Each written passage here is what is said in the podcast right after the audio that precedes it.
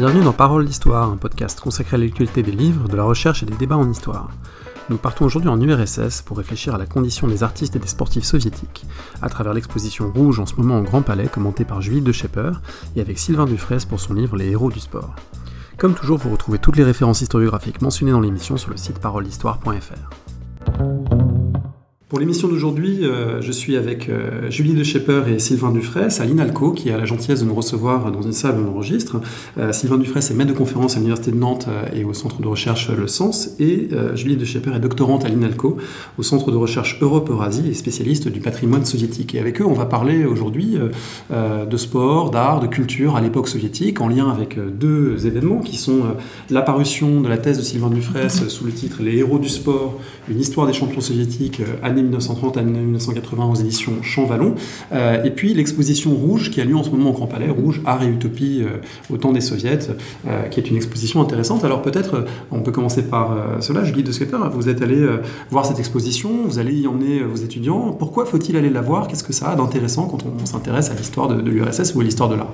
Oui, alors voilà, j'allais commencer par ça. Plus généralement, c'est une exposition, il me semble qu'il faut voir, ne serait-ce parce que euh, c'est euh, l'une des premières fois euh, en France où nous avons l'occasion d'avoir donc toutes ces œuvres, toutes ces œuvres d'art, puisque il y a un nombre de prêteurs assez, assez exceptionnel. Ce sont des œuvres qui sortent très rarement de Russie, donc avant tout, c'est une chance exceptionnelle que d'avoir cela donc au Grand Palais pour la première fois. Donc déjà, de, ce point de vue, c'est vraiment fantastique pour nous.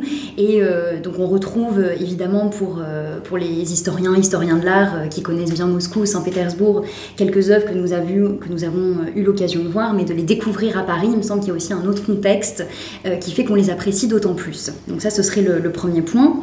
Et ensuite...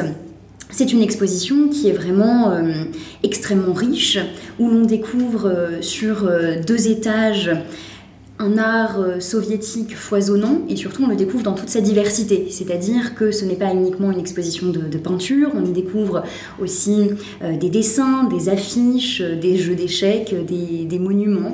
Beaucoup de projections, beaucoup de projections aussi. Et, surtout, voilà, j'allais y venir.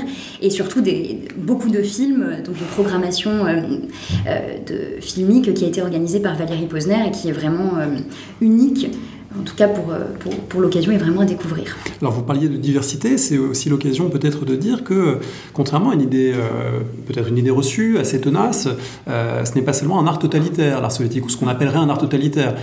il y a un rapport peut-être plus compliqué qu'il n'y paraît entre idéologie et création artistique. Ce n'est pas seulement un art, disons, d'État, glorifiant uniquement le régime. Il y a d'autres dimensions qui sont très visibles dans cette exposition. Oui, tout à fait. Il me semble que c'est l'un des points positifs de l'exposition, c'est qu'en tout cas, euh, dans, son premier étage qui est consacré peu ou prou euh, aux années 1920, aux années post-révolutionnaires, donc après la révolution d'octobre 1917, euh, l'exposition réussit à montrer le foisonnement de production, mais aussi la diversité des, des artistes, leur, la diversité de leur mode d'expression.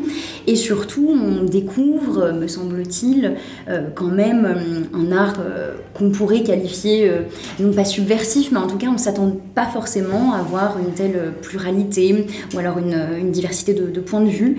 Et donc, en cela, l'exposition est vraiment enrichissante et surtout, elle s'appuie, et il me semble que c'est là aussi des, gros points positifs, sur des travaux extrêmement récents dans toute sa première partie qui est donc présentée au premier étage. On découvre voilà, des, références directes aux travaux, par exemple, de Cécile Pichon-Bonin ou d'Emilia Kustova.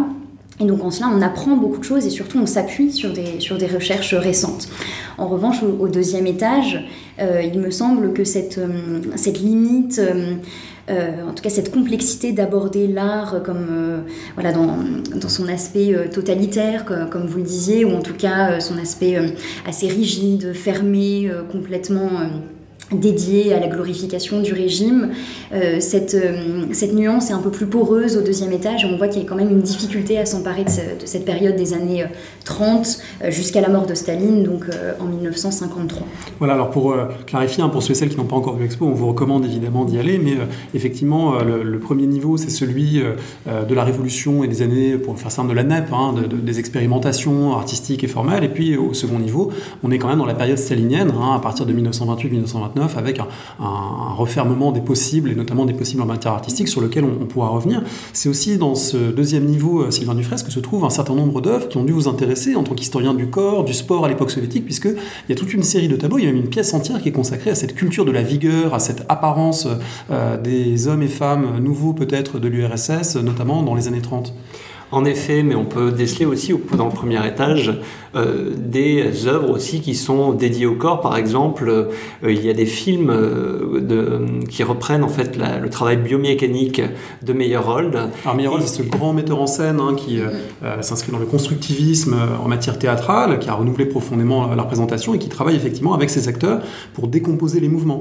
Oui, et en fait, on voit très bien les liens entre Meyerhold et aussi les travaux de Gastieff, qui est un des premiers biomécaniciens. Et j'ai trouvé que c'était intéressant ici de voir le lien entre art et euh, également travail du corps, culture physique. C'est aussi quelque chose qu'on retrouve dans un autre mouvement euh, qui fait partie des avant-gardes, la culture prolétarienne, dans lequel on a réfléchi euh, à l'art, mais aussi dans lequel on a réfléchi au corps et à la culture physique. Et dans, la deuxième, dans le deuxième étage, en effet, il y a une salle avec des œuvres d'artistes, par exemple comme Deineka, comme Samok Valov, qui sont des artistes qui, dès les années 20, en fait, avaient travaillé sur la question de la figuration, qui sont des artistes qui sont passionnés par le mouvement et qui essayent, en fait, de décomposer aussi les mouvements.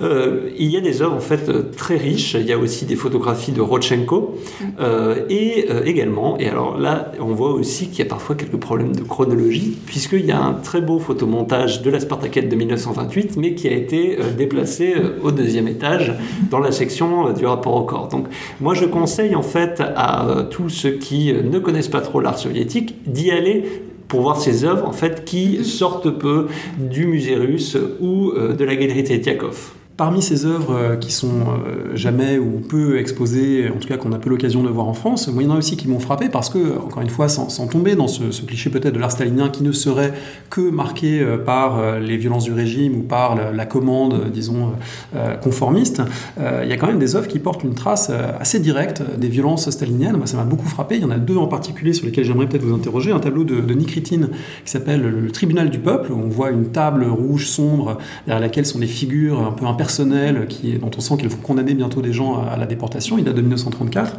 Et puis, surtout, ce qui m'a vraiment le, plus frappé, c'est euh, cet album de Rodchenko, hein, donc euh, photographe, euh, photomonteur, artiste protéiforme, qu'il avait réalisé pour, si je me souviens bien, les, les 10 ans de la République d'Ouzbékistan, avec des photos de dignitaires ouzbeks et de dignitaires soviétiques. Et puis lui-même a effacé à la peinture noire certains visages parce que c'est des gens qui avaient été victimes de la répression. Alors il me semble que c'est assez rare de voir aussi directement hein, des objets qui dans leur matérialité même, euh, incarne euh, la répression stalinienne dans une exposition de, ce type. Oui, c'est vrai que hum, ces deux œuvres hum, que, que, tu cites, il me semble, sont, sont frappantes justement parce qu'on peut percevoir, pressentir et qu'on voit que cette...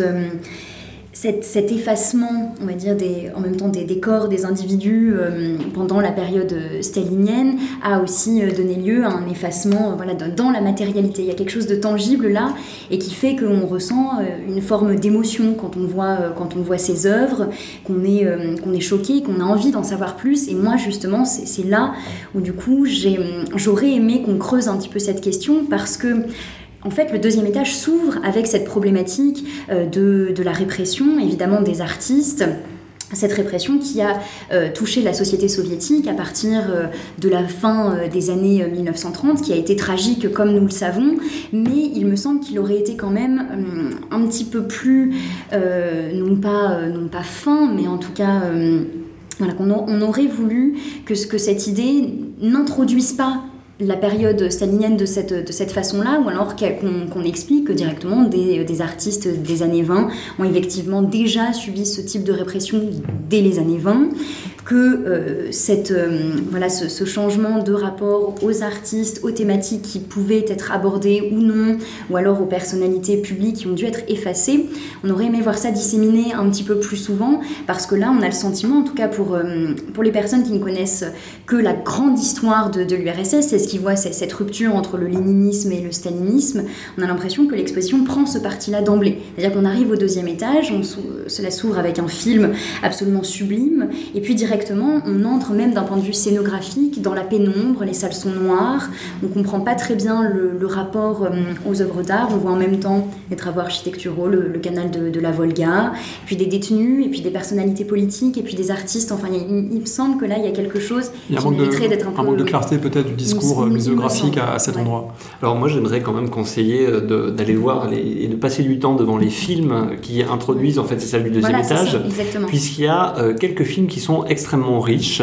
Euh, je pense en particulier à l'adaptation, et donc c'est toujours mes marottes en fait sur l'histoire du corps, mais euh, de l'adaptation d'un roman de Yuri Olecha qui s'appelle Un jeune homme sévère, où en fait on voit sur ce film la morale en acte des sportifs et le discours en fait qui va imbiber tout le rapport aux sportifs durant jusqu'aux années 80 en, URSS. Et il y a aussi un autre euh, petit film extrêmement riche sur la consommation à la soviétique, euh, dans lequel euh, on voit en fait comment un, manager d'équipe sélectionne ses vendeuses et leur apprend ce que c'est que le commerce à la soviétique, contrairement au commerce à l'occidental.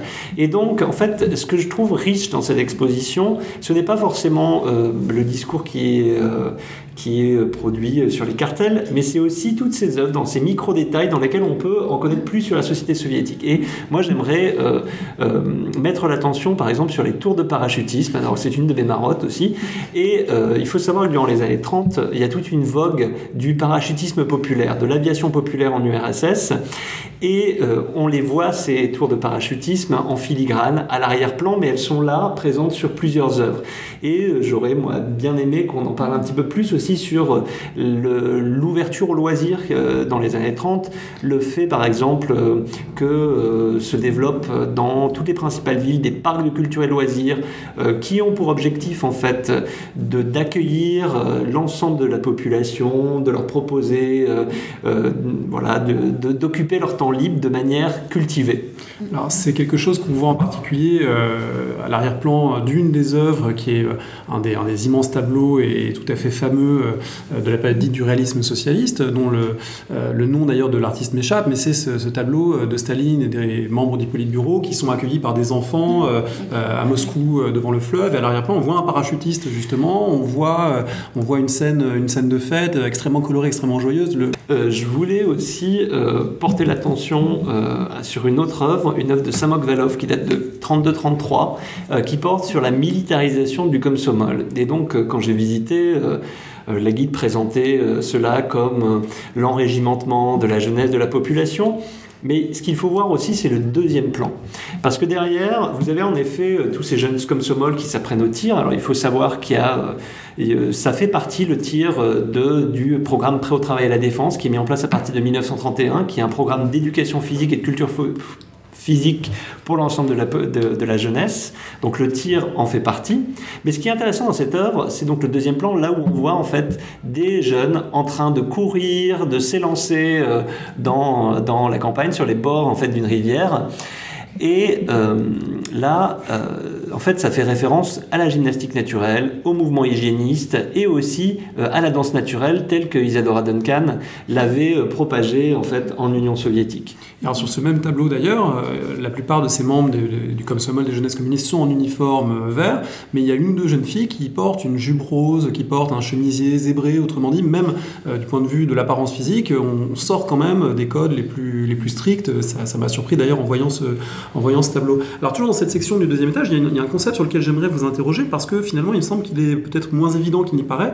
Je l'ai employé à l'instant, c'est celui de réalisme socialiste. C'est un mot dont on pourrait penser à première vue qu'il est extrêmement cadré, que ce serait un, modèle, un canon que tous les artistes soviétiques devraient appliquer. Or, il me semble que dans l'historiographie, ça a été euh, récemment retravaillé, qu'on montrait que finalement, c'était quelque chose de, pas toujours clairement défini, que les artistes finalement devaient tendre vers une norme, mais euh, s'arranger aussi avec elle. En tout cas, que ça n'avait peut-être pas la, rigidité qu'on avait pu lui prêter oui. Oui, alors euh, c'est vrai que, que ce terme-là est employé donc euh, dès, le, dès le deuxième étage. Et euh, justement, notamment dans les textes de, de Valérie Posner, il est précisé d'emblée que c'est un terme poreux, dont en fait on n'a jamais eu de définition tout, à fait, tout à fait claire. Et les artistes ont dû composer avec cette, cette absence de, de définition et ont, donc ensuite interprété cette idée-là. Et je voudrais revenir par exemple sur, sur l'essence de, ce terme, puisque en fait elle venait remplacer à partir de mai 1932 cette expression, l'idée de méthode de création dialectico-matérialiste. Donc il y avait d'abord été apparue cette, cette idée-là qu'il fallait conformer euh, tous les arts, quels qu'ils soient, à un seul modèle d'expression, euh, dira-t-on, qu'elle soit formelle ou ou euh, artistique, euh, je dirais. Et euh, progressivement, c'est donc c'est ensuite en 1934 que cette idée s'est imposée dans les faits, sans revenir voilà, sur, sur, la dissolution de, toutes les unions des artistes, sur les différents discours qui, qui, se sont mis en place. On peut peut-être simplement en citer, en citer un seul, voilà, celui par exemple de, de Lunacharsky, où l'idée euh, et véritablement avec cette idée de réalisme socialiste, de regarder vers un futur idéal, Lunacharsky étant donc euh, euh, l'équivalent du, du, ministre de, de l'éducation à, cette époque-là. Qui avait, qui avait, fait beaucoup pour encourager, lui, le foisonnement, la diversité culturelle, qui avait même couvert un certain nombre d'artistes qui n'étaient pas toujours très conformistes dans les années 20, bah, lui aussi se, se, range finalement dans les années 30 mais, quand même à, Mais justement, il y, a quelque chose, il y a une porosité qui est d'ailleurs tout à fait bien mise en valeur dans le, dans le documentaire qui accompagne euh, l'exposition qui est, euh, qui est diffusée euh, et encore enfin, qui a été diffusée sur Arte mais qui est encore visible donc en, streaming et qui montre bien qu'en fait il n'y a pas une rupture tout à fait nette entre les années 20, l'année 1932, les années 1932-34 et puis qu'il y aurait une, voilà, une rupture tout à fait brutale mais qu'au contraire on retrouve non seulement les mêmes artistes qui s'adaptent progressivement mais aussi qu'il euh, y a une myriade d'artistes entre ce qu'on appellerait voilà, les avant-gardes dans les années 20 et les artistes réalistes socialistes, qui est vraiment euh, un ensemble euh, donc là, entre, les deux qui mérite aussi d'être mis en valeur. Et donc à quoi est-ce que correspondrait le, réalisme socialiste? Une vision non pas du, présent tel qu'il est, mais tel qu'on aimerait qu'il soit, une sorte de projection d'un futur idéalisé, mais en même temps qui se devrait d'être le présent. Donc il y a comme ça une tension en fait dans, les temporalités qui se reflète dans toutes les œuvres en fait, quelles qu'elles soient. Euh, euh, moi, je les vois beaucoup dans l'architecture, on aura sûrement l'occasion d'y revenir, mais notamment dans les œuvres fantastiques de Deineka, il y a cette tension-là entre le, passé, le présent, l'avenir, voire à certains moments l'éternité. Et il me semble qu'il y, voilà, il y, a, quelque chose de tout à fait fascinant dans le rapport au temps, dans toutes euh, ces œuvres-là. Et en fait, c'est cette richesse de l'exposition, c'est-à-dire que oui, on, a peut-être des, choses à redire sur, le propos qui est tenu, mais en tout cas, à partir de, chacune des salles, voire de chacune des œuvres en elles-mêmes, on peut tirer des fils. Donc c'est pour ça que j'invite aussi les enseignants à y aller avec leurs, leurs étudiantes, étudiantes et étudiants, pour, euh, justement développer, euh, développer certains aspects. Voilà, moi, je, sais euh, qu'avec mes étudiants, on travaillera surtout sur le plan de propagande monumentale, sur l'architecture, sur différents a différents modes d'expression euh, de la ville. Euh, je voulais rajouter aussi cette question, en particulier euh, en m'appuyant sur les travaux de Cécile Pichon-Bonin, c'est la question de la commande. Puisqu'en effet, Cécile Pichon-Bonin a bien montré comment, en fait, ce réalisme socialiste, il avait été aussi façonné par les commandes des différentes entreprises qui commandaient des œuvres d'art et qui a montré aussi comment cette dimension socio-économique avait eu des effets sur la production artistique. Pour compléter sur cette idée que le réalisme socialiste ne, jaillit pas tout seul, tout armé en 1934 euh, et ne, marque pas ce tournant, on peut aussi rappeler que dès les années 1920, au milieu de ce foisonnement euh, constructiviste, suprématiste avec Malevich, etc., il y a aussi des artistes qui maintiennent des codes de figuration tout à fait traditionnels, comme ces œuvres que l'on voit au premier niveau, euh, des dignitaires soviétiques rassemblés devant le cercle de Lénine, qui sont déjà des œuvres de propagande monumentale, ou en tout cas des œuvres de représentation du pouvoir assez pompière et glorificatrice qui ne qui marque pas de rupture avec les tableaux ultérieurs de Gerasimov, par exemple. Oui, non, c'est vrai que justement, bah, cette salle euh, donc, que, que, tu évoques, en fait, elle, apparaît un petit peu comme un cheveu sur la soupe, mais en tout cas, elle a le mérite de montrer qu'il y, a, vraiment une très grande diversité. C'est ce sur quoi on, insistait euh, au début de, l'émission. C'est qu'on entre, après la révolution d'octobre, dans un moment de bouleversement euh, des codes artistiques, des modes d'expression qui est tout à fait représenté. Mais on voit donc dans cette, euh, dans cette petite salle, d'une part, donc des œuvres d'hommes politiques, mais aussi le régime tel qu'on voudrait se le représenter, donc avec cet homme bolchevique qui vient, qui est d'ailleurs peut-être que vous on a vu dans le métro parce que c'est l'une des œuvres les plus emblématiques du début de, la période. Donc c'est ce gros bolchevique qui est vraiment qui, est immense, qui vient marcher sur, sur cette ville reconstruite. Ou alors on voit une œuvre euh, beaucoup plus petite, donc avec euh, des hommes en train de, en train de, discuter euh, politique, de, construire en fait le, socialisme, mais non pas avec, avec les œuvres d'art, donc avec les affiches qui sont exposées, le plan de propagande monumentale, mais qui sont en train de soit d'y réfléchir d'une part, mais dans cette salle-là, ce qui, pose problème, c'est aussi qu'on voit donc les œuvres de Petrovodkin qui sont exposées en fait sur le même registre, alors que c'est une, c'est certes une représentation du monde bolchevique, mais qui elle est figurative tout en étant euh, aussi tout à fait métaphorique, donc avec cet homme qui s'envole sur son cheval rouge. Le, cavalier, euh, Exactement. le cavalier dans les airs, euh, mélange bleu et rouge, très très frappant, qu'on trouve aussi sur les affiches hein, de, l'exposition. Voilà, qui, est une œuvre absolument absolument sublime. Voilà, mais qui est plus onirique que, que réaliste pour le coup. Exactement. Alors justement, euh, on parlait de la, ville socialiste, hein, ça fait partie évidemment de vos thèmes de, prédilection. Alors euh, la ville socialiste ici, elle est visible sous, différentes déclinaisons. Il y a à la fois des projets qui sont très utopiques, des projets, euh, des dessins d'architectes, est-ce qu'ils sont encore des dessins d'architectes ou ils sont carrément des dessins de science-fiction? On a parfois du, mal à savoir. Et puis il y a aussi des réalisations très concrètes, il y a des photographies, il y a des plans de bâtiments, et puis évidemment les réalisations carrément monumentales comme ce fameux métro de Moscou, mais pas seulement, hein, notamment on les voit au deuxième étage. Alors qu'est-ce qu'on peut tirer du point de vue de l'historien de l'architecture de ce qui est exposé ici? Oui, alors euh, encore un point euh, tout à fait positif de l'exposition, c'est que euh, elle, met le doigt sur, sur cette idée de transformation de la ville et plus généralement en fait de l'espace public, qui est un point absolument fondamental pour la compréhension de ce qu'est le régime socialiste et j'irais même jusqu'à dire que cela fait partie de, de sa pérennité. C'est aussi en transformant tout cela qu'elle a pu durer, que ce régime a pu durer dans le temps. Donc il y a quand même il y a, trois, trois grands éléments, en tout cas trois trois grands moments dans l'exposition qui m'ont retenu mon attention dans ce domaine-là. Euh, c'est d'abord l'évocation du plan de, propagande monumentale qui a été donc lancé en 1918, qui avait vocation donc à ériger dans un temps absolument euh, record des monuments euh, qui étaient non pas seulement dédiés aux personnalités politique du moment, mais aussi qui faisait référence, euh, comme on le sait, donc soit des révolutionnaires euh, français, des révolutionnaires donc des femmes et des hommes, et on voit par exemple donc en même temps des monuments par exemple à Auguste Blanqui d'une part, ou alors à qu'est-ce qu'on voit Il y a le statue de Bakounine aussi, je ne sais pas si ça s'intègre dans le même dans le même plan, je crois que c'est plutôt qu'elle apparaît, qu'elle est exposée en tout cas, il y a une, statue de Bakounine. Qui... En tout cas par exemple on a autant voilà des révolutionnaires français euh, que euh, Marx et Engels, euh, d'autre part où il y a cette photo extrêmement célèbre de Lénine qui s'exprime donc devant, devant ces, monuments.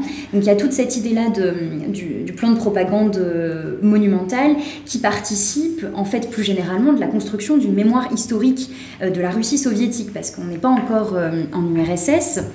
Et l'idée, c'est vraiment de trouver des lieux de mémoire, pour reprendre l'expression euh, de Nora. Et puis ensuite, en, poursuivant les pistes lancées par Emilia Kustova, de, euh, reproduire dans l'espace public des fêtes, euh, des révolutionnaires, de ponctuer, de toute l'année et donc tout le temps soviétique de différentes fêtes, de différentes célébrations qui s'articulent autour d'une nouvelle narration de l'histoire qui est finalement euh, toujours euh, orienté vers, euh, vers l'idée de, de, la révolution. on, fait rejouer, on fait rejouer la prise du Palais d'Hiver à des milliers de figurants dans un théâtre participatif organisé en même temps en 1920 par exemple. Voilà, donc il y a déjà toute cette, toute cette partie-là qui me semble vraiment tout à fait intéressante et surtout les images, les images d'archives qui sont présentées, qui sont issues du musée central d'État d'histoire contemporaine de Russie, sont des photographies qui sont très rarement exposées et qui en fait sont assez frappantes. frappantes pourquoi? Euh, Parce qu'on voit déjà la fragilité des matériaux qui sont employés, parce qu'ils ont été construits avec une rapidité euh, extraordinaire, et surtout parce que ces, hum, monuments euh, ont la plupart du temps été détruits. Donc soit ils ont été détruits par, par le temps, parce qu'ils étaient de très mauvaise qualité, soit ont été détruits délibérément pour être remplacés soit dans des matériaux plus solides, soit complètement remplacés pour des propos, en tout cas pour des raisons tout à fait idéologiques.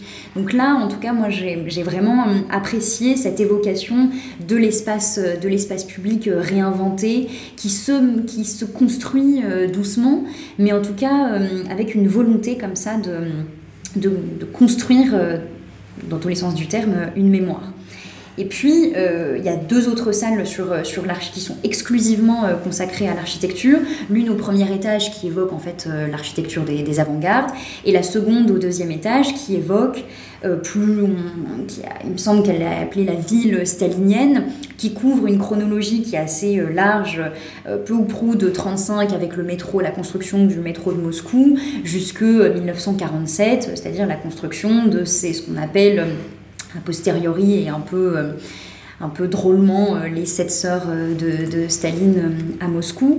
Et en fait, dans ces, dans ces deux salles, on peut, on peut trouver effectivement des plans, des photographies euh, d'origine, mais aussi euh, des textes ou même des, reproductions en 3D, des maquettes, donc c'est extrêmement riche. Avec une réflexion aussi sur le design, parce que c'est l'extérieur, mais aussi l'intérieur qui mm-hmm. peut être reconfiguré.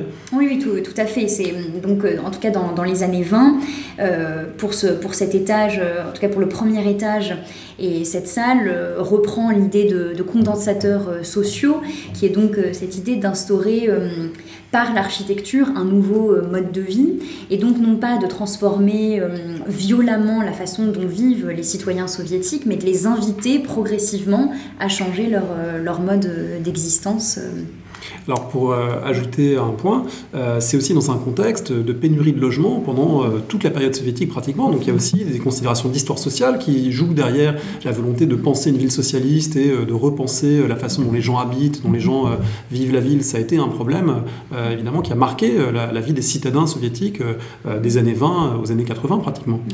Et on voit aussi, enfin, moi je prends l'exemple de, des sportifs que j'étudie, que le fait de proposer un logement est un moyen euh, d'attirer euh, dans les équipes, donc de proposer un grand appartement ou voire au lendemain de, la Grande Guerre patriotique de proposer des, euh, financements pour réparation d'appartements.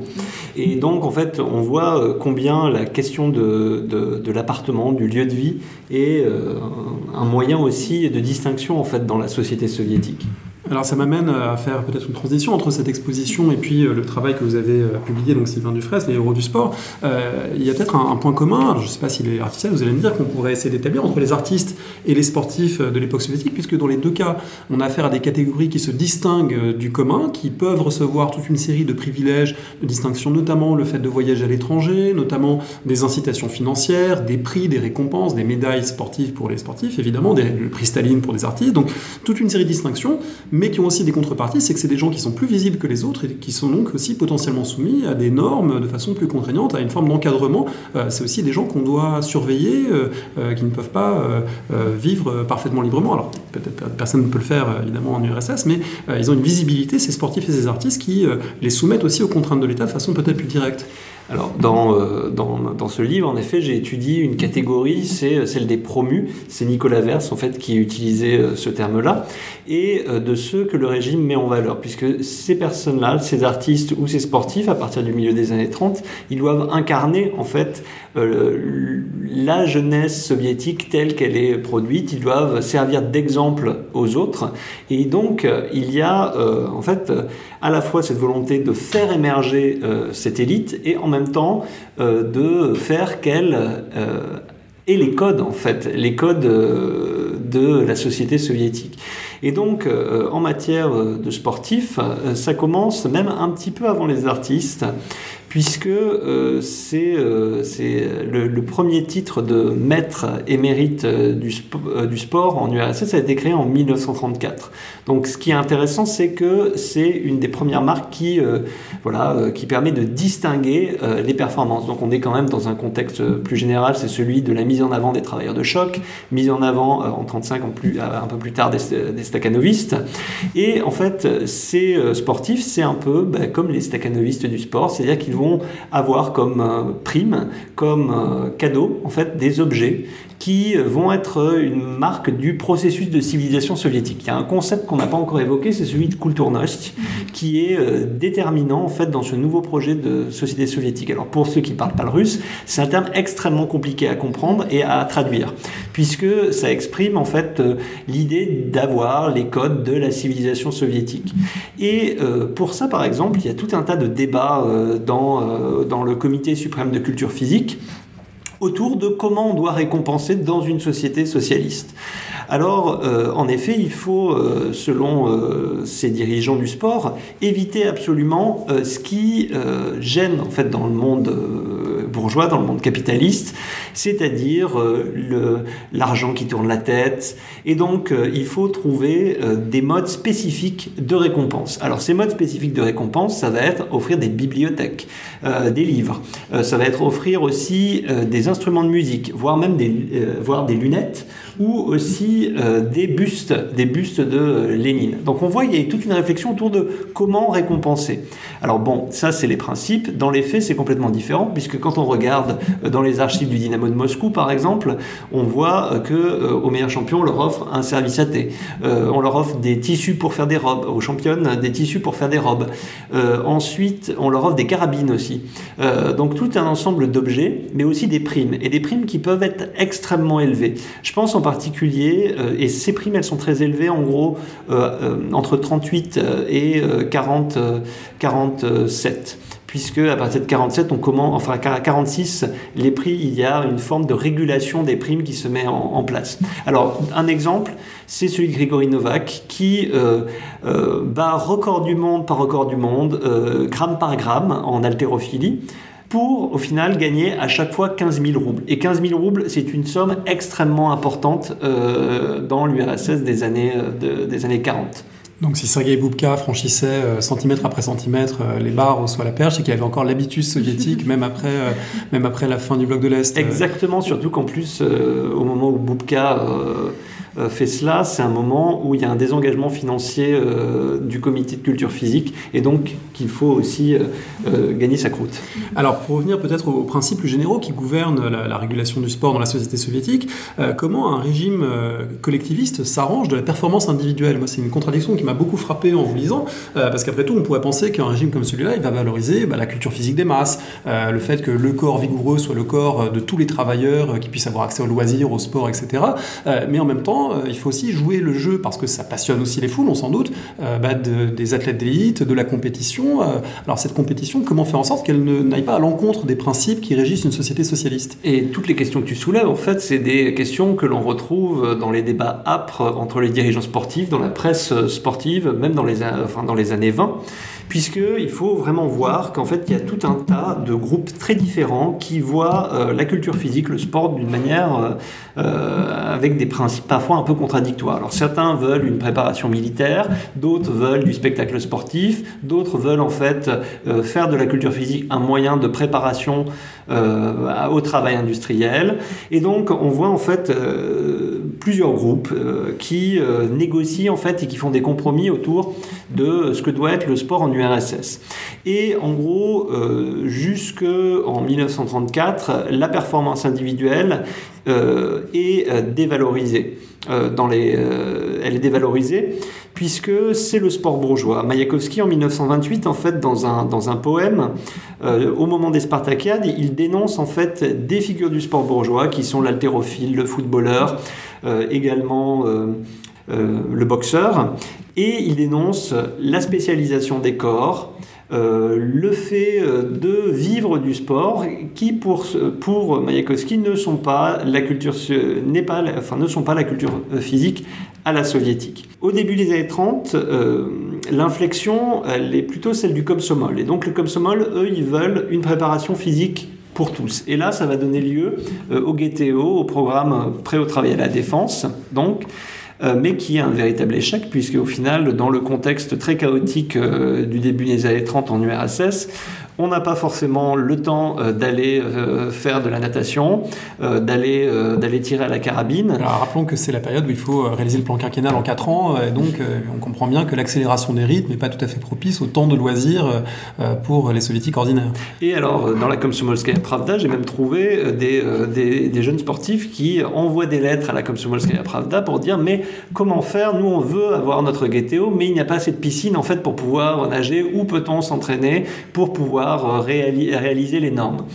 Donc ça c'est à peu près jusqu'en 34. Et à partir de 34 en fait le sportif ça devient un vecteur d'émulation et on retrouve en fait le même rôle que le sportif avec le sportif que celui du Stakhanovich. C'est-à-dire c'est l'exemple qui doit nous montrer le chemin. Et du coup, euh, au passage de ce qui a été dit à l'instant, euh, on remarquera qu'il a été question de plusieurs groupes, de concurrence. donc ça va aussi à l'encontre, et ça d'un point de vue historiographique c'est intéressant, d'une lecture qui serait par trop monolithique du stalinisme, qui imaginerait qu'il y aurait uniquement euh, des ordres verticaux du sommet vers la base de la société, mais qu'il y a aussi finalement dans ces sociétés soviétiques plusieurs organes qui parfois discutent de problèmes, même à l'ère stalinienne. Tout n'est pas réglé, tout n'est pas décidé uniquement par le chef. Il y a encore des espaces dans lesquels il y a de la contradiction, où il y a des, des soupapes liberté serait un grand mot, mais en tout cas des soupapes de jeu dans le système.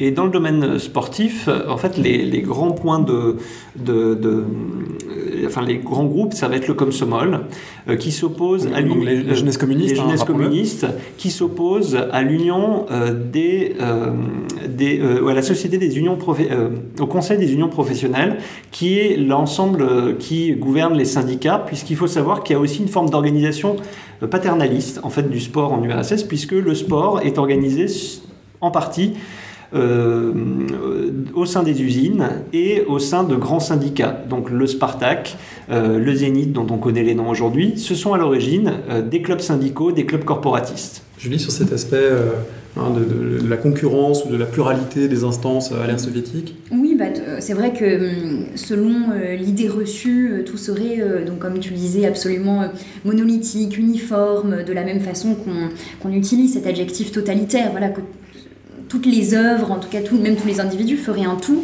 Et en fait, il me semble que dans cette, dans cette histoire que nous tentons, en tout cas tous les deux décrire, euh, nous allons non seulement contre les idées reçues, mais aussi euh, en essayant un peu de détricoter tout cela et de montrer euh, un petit peu qu'il y a plus de complexité qu'uniquement cette apparence et que ce, cette, cette supposée linéarité à chaque fois durant, la période, durant la période stalinienne.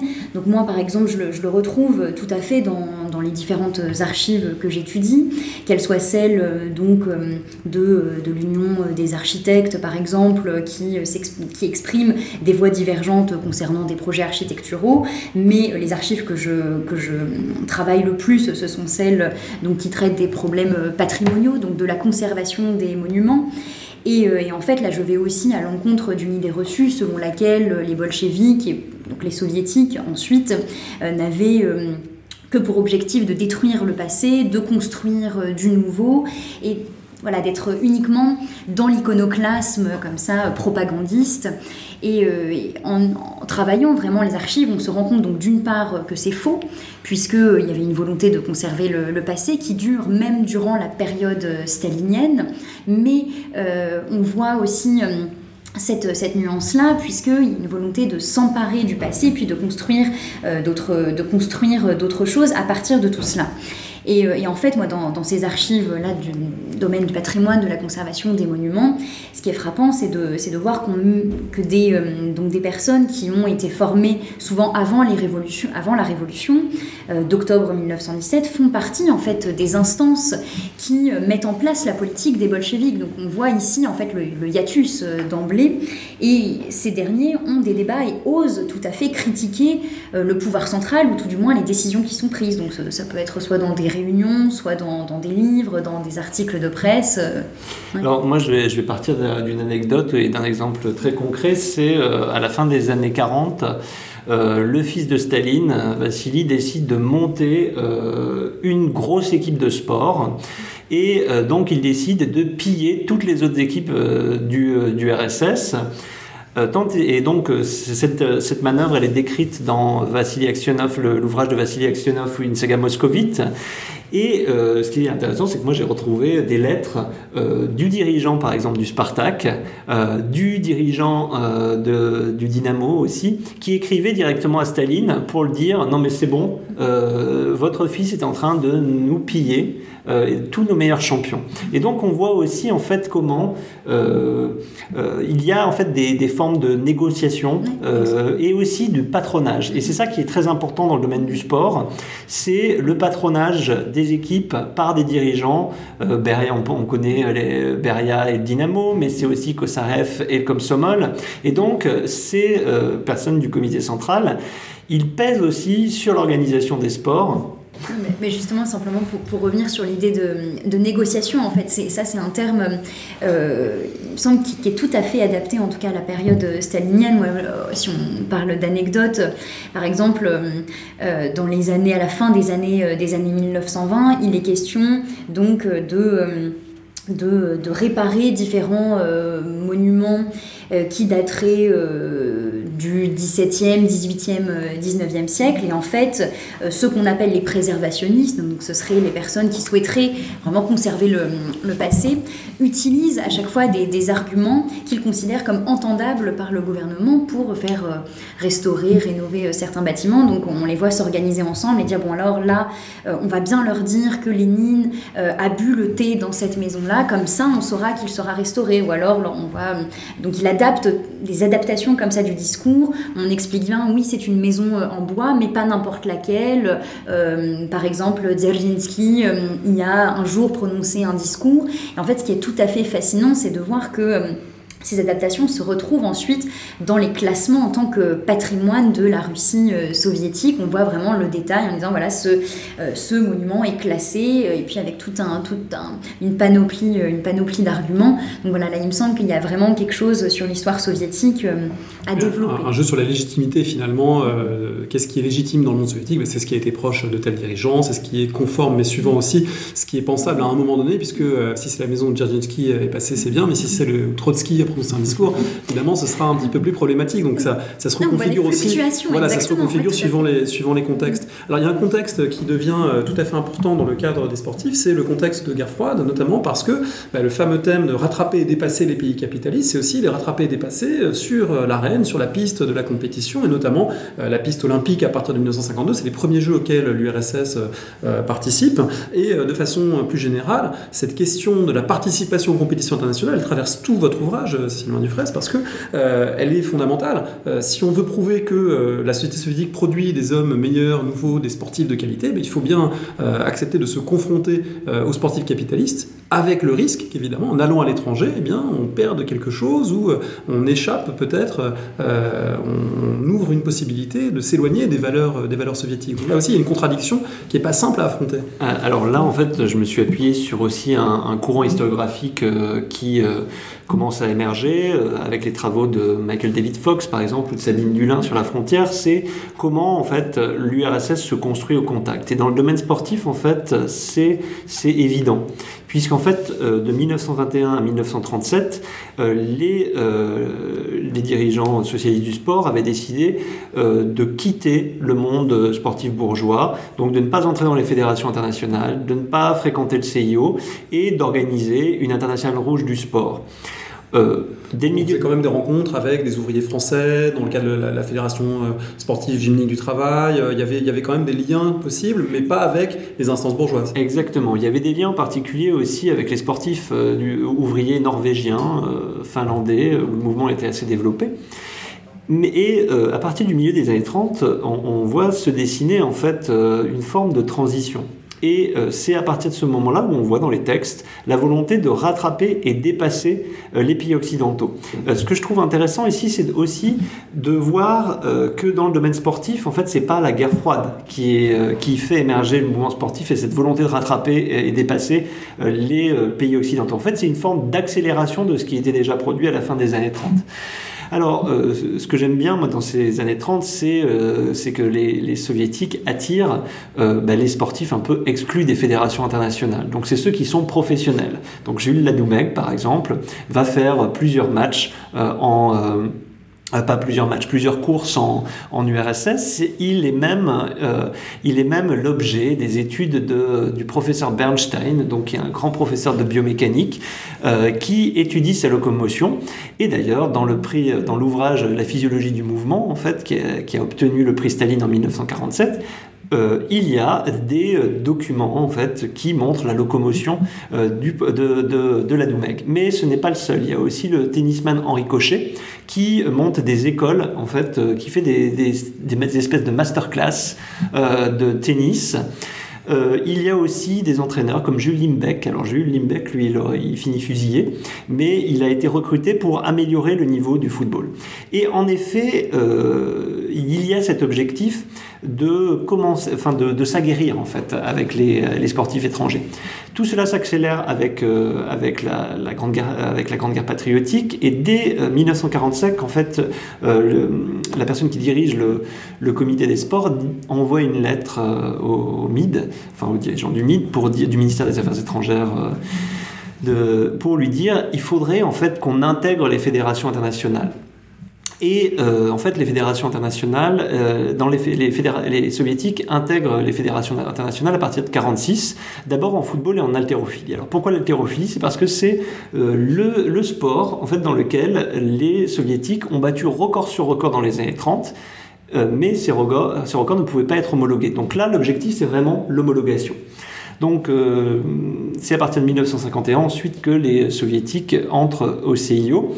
Et euh, on, est dans une phase aussi entre 46 et 51 où d'abord les, euh, les, sportifs soviétiques vont commencer à prendre part à des compétitions internationales, mais suite à, euh, suite à des défaites, suite, mais des défaites qui sont au final pas énormes, mais qui sont déjà un affront pour, pour Staline, les sportifs quittent, enfin, quittent progressivement l'arène dans les sports où ils ne sont pas euh, extrêmement bons. Et, euh, par exemple, ils vont rester dans les compétitions de patinage de vitesse féminin parce que là, euh, les sportifs soviétiques sont exceptionnels. Aller à l'étranger, aller aux Jeux Olympiques, dans des compétitions, etc. Donc ça expose aussi au risque peut-être de donner une mauvaise image du pays à l'étranger. Alors là, il y a une affaire parmi d'autres qui est traitée dans le livre, c'est celle de Ponomareva, cette lanceuse de disques qui a volé des chapeaux à Londres en 1956 et qui a créé une crise diplomatique et aussi une remise en cause peut peut-être de la façon dont les sportifs et sportifs soviétiques étaient accompagnés à l'étranger, ou en tout cas des, règles euh, qui accompagnent leur séjour, parce que cette confrontation avec l'étranger est aussi porteuse de risque pour l'image du pays. Oui, et là, avec cette affaire de Nina Ponomareva, on voit aussi comment euh, euh, ces matchs sportifs deviennent un combat d'image. puis, un combat d'image, oui. donc Nina Ponomariova, c'est une lanceuse de disques qui se balade avant un tournoi d'athlétisme euh, avec euh, ses, homologues soviétiques dans un CA. Et euh, malencontreusement, alors les soviétiques diront que c'est qu'elle n'a pas compris la manière dont les, les, magasins fonctionnent, mais elle est prise avec trois chapeaux dans son sac. Et alors là, elle va, elle va va être, euh, elle va être jugée. Enfin, d'abord, elle va ne pas être jugée, mais ça va donner lieu à tout un imbroglio diplomatique qui va durer à peu près un mois avec tout un tas de rebondissements. Et euh, ce qui est surtout intéressant, c'est qu'à partir de cette affaire-là, euh, le cadre euh, normatif devient de plus en plus fin. Donc les Jeux olympiques de Melbourne sont quelques quelques semaines plus tard, et là, il va y avoir un guide qui va être produit extrêmement fin sur comment ils doivent se comporter dans les dortoirs, mais aussi hors des dortoirs. Et surtout aussi, à partir des Jeux de Melbourne, on conseille de faire ses promenades dans les magasins après les compétitions pour éviter les annulations de compétition et aussi euh, de donner l'argent de poche puisque quand ils partaient à l'étranger, les soviétiques, les sportifs soviétiques avaient toujours une somme euh, qui leur était attribuée et on leur conseille de leur donner euh, cet argent de poche après leur prestation. Et ce que je trouve, moi ce que j'ai, j'ai passé des, semaines et des semaines à lire des rapports de délégation à l'étranger. Donc c'est extrêmement fastidieux en fait puisque c'est toujours à peu près la même structure. Et ce qui est intéressant en fait, c'est de voir la fin des rapports où là, euh, on voit en fait tout ce qui s'est passé de problématique. Alors par exemple, le sportif qui a trafiqué, euh, qui a trafiqué, qui a fait du trafic en fait, qui euh, a, vendu une montre pour ramener un autre objet. Donc il y a tout un tas en fait de celui qui a été retrouvé ivre dans les rues à 3 heures du matin. Oui, oui, exactement. Et là, en fait, les dirigeants soviétiques disent, enfin les dirigeants du sport en fait, essaye de, trouver euh, tout un tas d'éléments pour essayer de les éduquer correctement, puisque vous imaginez que quelqu'un qui est complètement ivre, alors j'ai une anecdote sur ça, c'est qu'il y avait euh, en, Roumanie, euh, il y avait des sportifs soviétiques qui avaient tellement bu lors d'un banquet d'après-compétition qu'ils qu'ils sont montés en fait sur scène et qu'ils ont chanté des chansons et ce qui ne correspondait pas du tout à l'image et à l'éthique du sportif soviétique. Donc quelles sont les solutions pour les dirigeants? Donc il y a soit le processus disciplinaire, donc des sanctions qui vont jusqu'à la disqualification, l'interdiction même de pratiquer à vie pour certains, mais il y a aussi d'autres éléments qui sont progressivement mis en place. C'est la préparation idéologique. Et donc les sportifs, en même temps qu'ils ont leur stage de préparation physique, on leur donne également des cours euh, sur la situation géopolitique, sur comment se tenir à l'étranger. On leur montre des films pour montrer qu'ils sont cultivés, parce que aussi euh, un sportif soviétique, c'est quelqu'un qui est fort physiquement, mais qui est fort aussi intellectuellement. Sauf que c'est pas le cas de tous. Et euh, il y, en a un par exemple dans une réunion de préparation des, des des Komsorg, qui sont les représentants du Komsomol dans les équipes. Euh, le, clown Yurini Kulin, qui est une grande star en des années 60-70, euh, est invité et il donne un certain nombre d'anecdotes et en particulier il donne l'exemple d'un hockeyeur euh, qui est un hockeyeur extrêmement puissant extrêmement fort, mais qui était complètement stupide et à qui en fait les dirigeants locaux de son équipe avait euh, mis même des profs particuliers pour qu'ils réussissent enfin à pouvoir entrer à l'université. Et donc ce discours en fait euh, sur euh, voilà l'inculture des sportifs, il aboutit à des transformations de la préparation idéologique et à la mise en place de cours, à la projection de films aussi pour, pour former intellectuellement ces sportifs. Alors le dernier point peut-être que je voudrais aborder parce que euh, on peut pas évidemment tout dire et c'est un livre vraiment très riche et je conseille aux éditrices aux auditeurs d'aller euh, d'aller s'y référer. Notamment on voit et ça je, ne le développerai pas mais que l'idée d'un dopage d'État généralisé vous la contredisez c'est pas quelque chose qui est présent euh, dans les archives massivement. finalement c'est peut-être plus une réalité post-soviétique que soviétique en tout cas à l'époque qui vous intéresse des années Brejnev disons. Mais justement ces années 60-70 parce que historiographiquement elles me semblent aussi intéressantes. Très longtemps elles ont été décrites et on trouve encore ça dans la plupart des manuels comme la de la stagnation hein, de l'URSS, euh, finalement vous montrez qu'on peut peut-être changer de regard sur elle aussi ou euh, y voir une, époque autre, en tout cas qui était vécue très différemment par les contemporains. Et là, je m'appuie en particulier euh, pour, pour cet aspect-là sur les travaux de Marc Kelly et d'Isabelle Ohaillon qui ont, qui ont réalisé un numéro des cahiers du monde russe. Euh, sur ce thème-là et qui ont montré au final que euh, cette impression de la stagnation, elle a été aussi produite pour euh, parce que arrivait ensuite la, la perestroïka. Et donc c'est aussi la période de la perestroïka qui a construit l'image de la stagnation.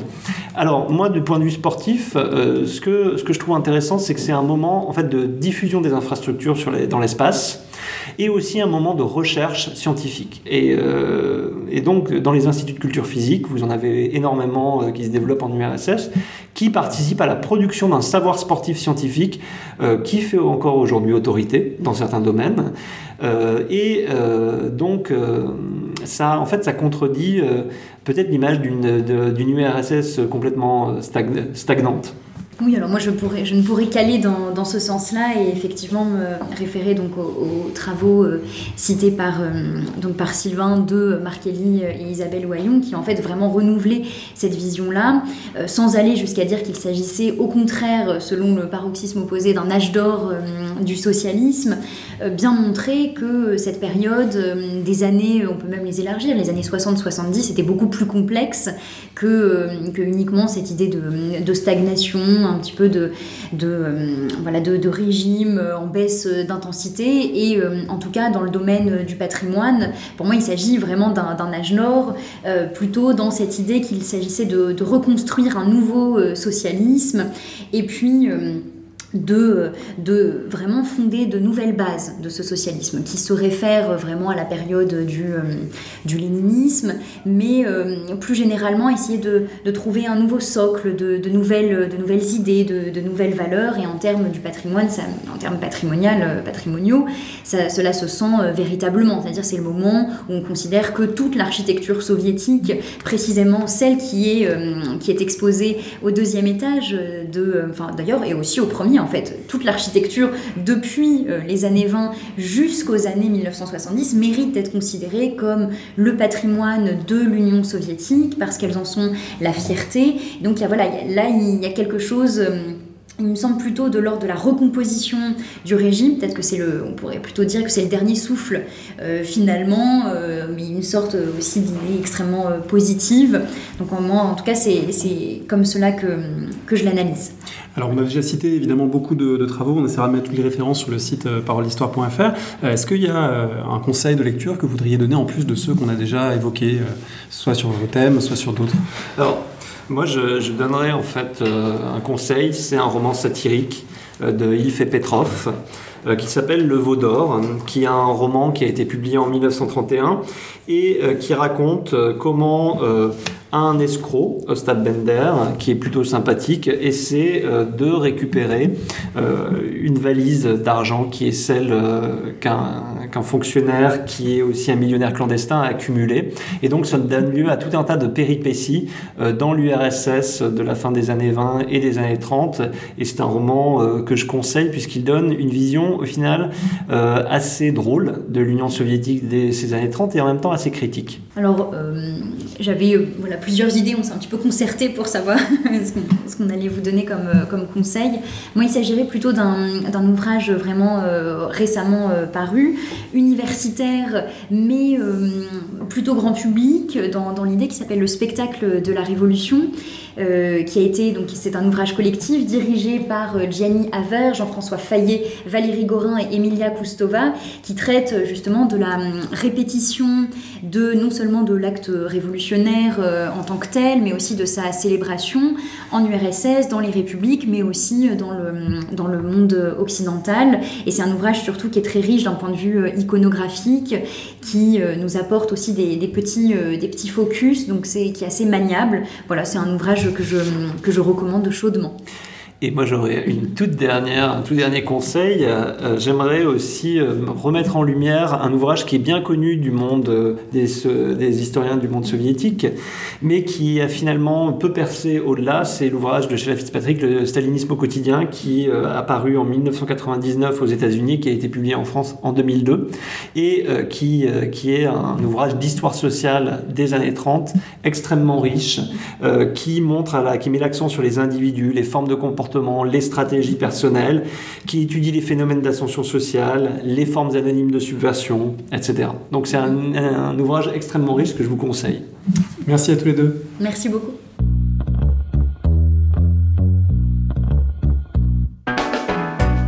Merci de nous avoir écoutés. Rendez-vous sur le site www.paroledhistoire.fr pour toutes les informations sur le podcast, pour vous abonner, écouter ou télécharger les autres émissions.